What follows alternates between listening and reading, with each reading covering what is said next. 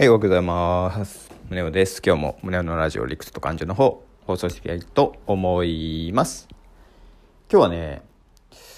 ルールと法則は違うよっていうことを話したいと思います。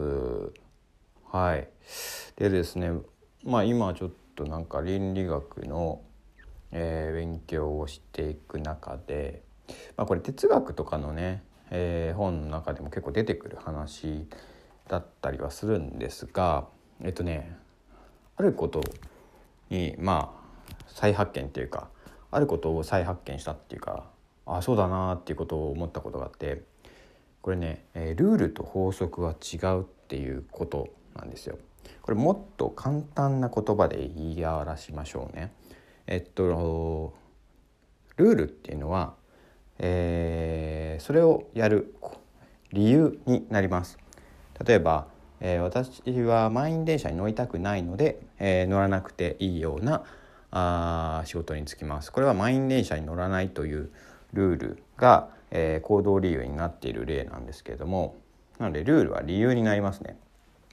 でえーっと法則っていうのはえーっとえーっとね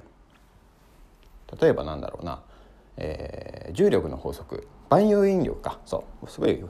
誰で誰もが知ってる法則万有引力の法則ってあるじゃないですか。あれは物を離すと、えー地面の方に落ちていくっていう法則ですよね。あとはもう少し抽象度が高い法則で言うと因果の法則っていうのがありますよね。手を離したから、えーリンゴが落ちた。とかね、えー重力があるからリンゴが落ちます。とかね。こういうの因果の法則。〇〇をするから原因があって結果が起こるっていうのが因果の法則なんですね。なので、えー法則っていうのをすごくざっくり言うと,、えーとね、それが起きる原因、えーがあるよっていうのが法則ですよね。なので、えーとルールと法則が違うよっていうのは理由と原因って違うよねって言ってるのとまあ似ているんですよ。でまあこれね理由ってさなんか理由と原因ってさなんとなくごちゃごちゃに使ってるってことないですか？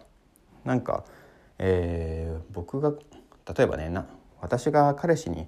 振られてしまった理由はとかって普通に使っちゃうじゃないですかでもこれ正しくは多分私が彼氏に振られてしまった原因はなんですよね原因は。で理由と原因を英語で、えー引いてみるとこれもこう言葉違うんですよね理由ってリーズンなんですよね。えーで、えー原因っていうのはえーっとコーズなんですよだから言葉違うんですよ。で日本語としても言葉違うんだけど結構ごちゃごちゃに使ってること多いなと思ってでここのごちゃごちゃに使ってるがためになんか起きてくる問題って結構あるなっていうふうに思ったんですよね。でちなみにこれは余談ですけど、まあ、理屈と感情って英語で直すと reason emotions なんですけどえーっと理屈っていうのも reason って言うんだと思って、うん、だから理屈ってね結局因果を説明するやっぱね原因を説明するっていう部分の理屈も、まあ、当然あるんだけれども僕たちはなぜこうするのかっていうことを妥当その妥当性を論証するっていうのが僕は結構理屈理屈かなと思っていて哲学っていうのはまさにそうかなっていうふうに思っていて、えー自分が行っていることの妥当性を論証する、えー論証するっていうのはまあ言葉でえー何ていうかな証明するっていう行為だと思っていて、うん、まあなんかそれと英語のリーズンっていうのがあなんか一致してたっていうのがなんかちょっと面白かったんですけどね。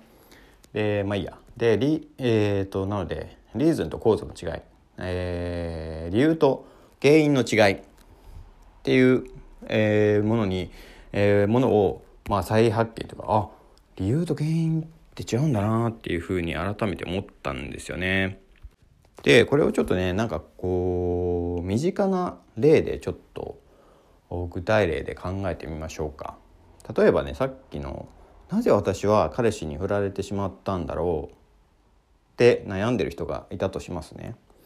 でね、えーこの現象には必ずやっぱり原因っていうのがありますそこには。必ず原因っていうのがあると思います。ただしそれはあくまで原因なんですよね。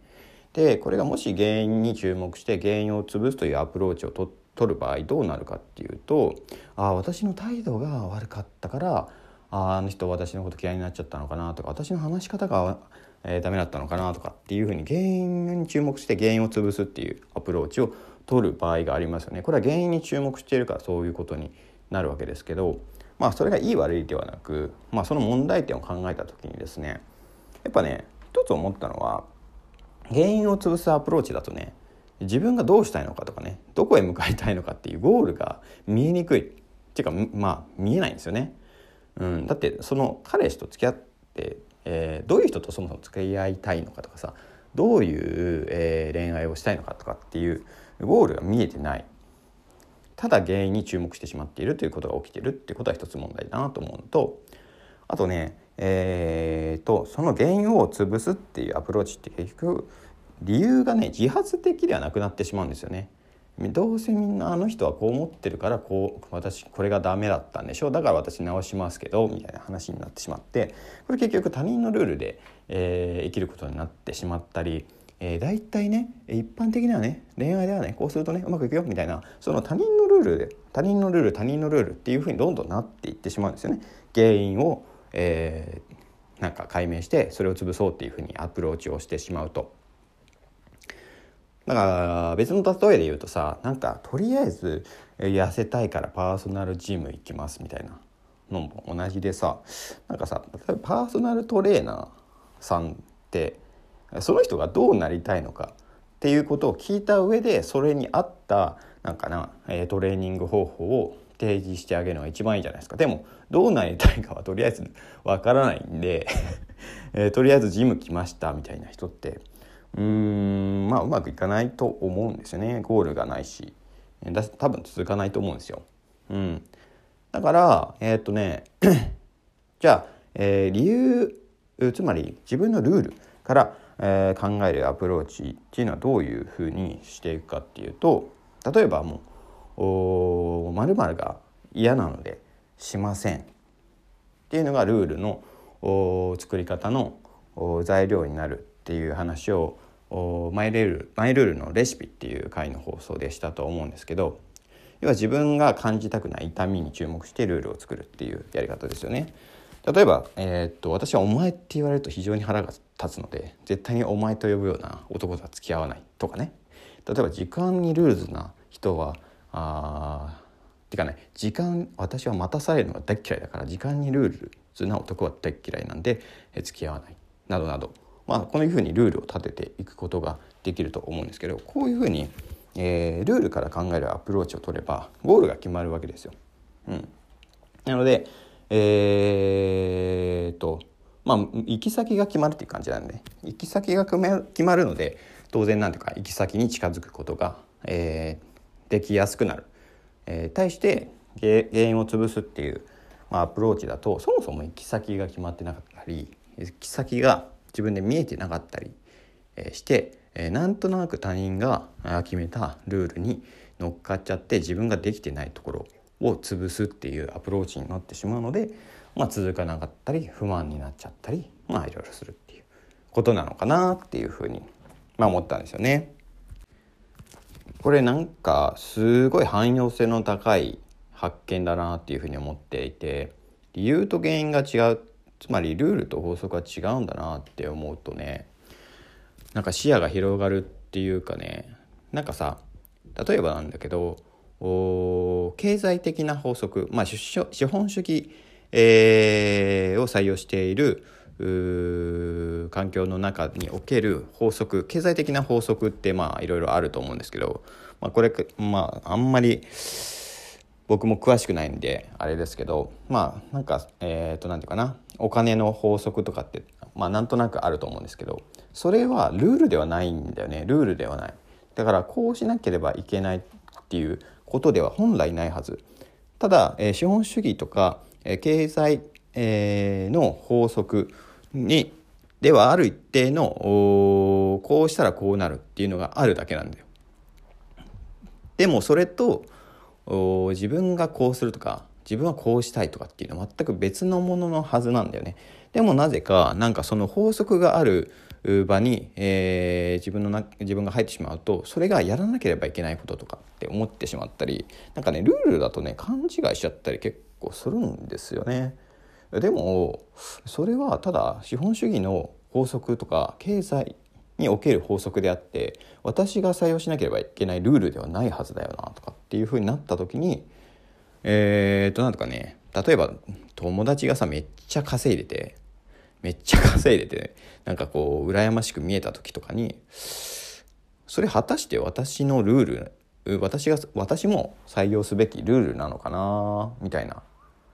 風にあのなんていうかねちょっと客観的に見えると思うだからその法則を使ってうまくいっているっていうこととうんあるいは法則に、えー、うまくなじめずに、えー、その、えー、経済界では何て言うかな負け組みたいに、えー、み自分を見えて自分が見えてしまったとしても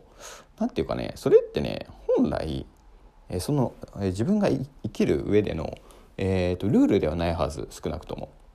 だからあの自分はこうしたいとかね自分はこうし、えー、こうきたいとかっていうのはまた別全く別次元のルールなはず。でそれは自分で作れると思うんですよ。っていうふうに、まあ、ちょっとね汎用性が高い、えー、発見だなと思ったんで、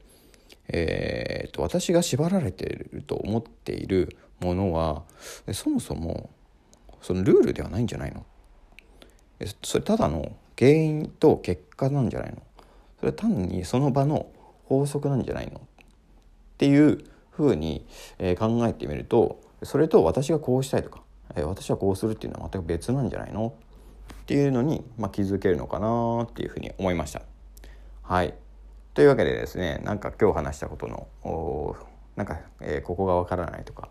あこんな場合はっていう質問があれば是非コメントに書いていただけると嬉しいです。というわけでえー、終わりたいと思います。じゃあね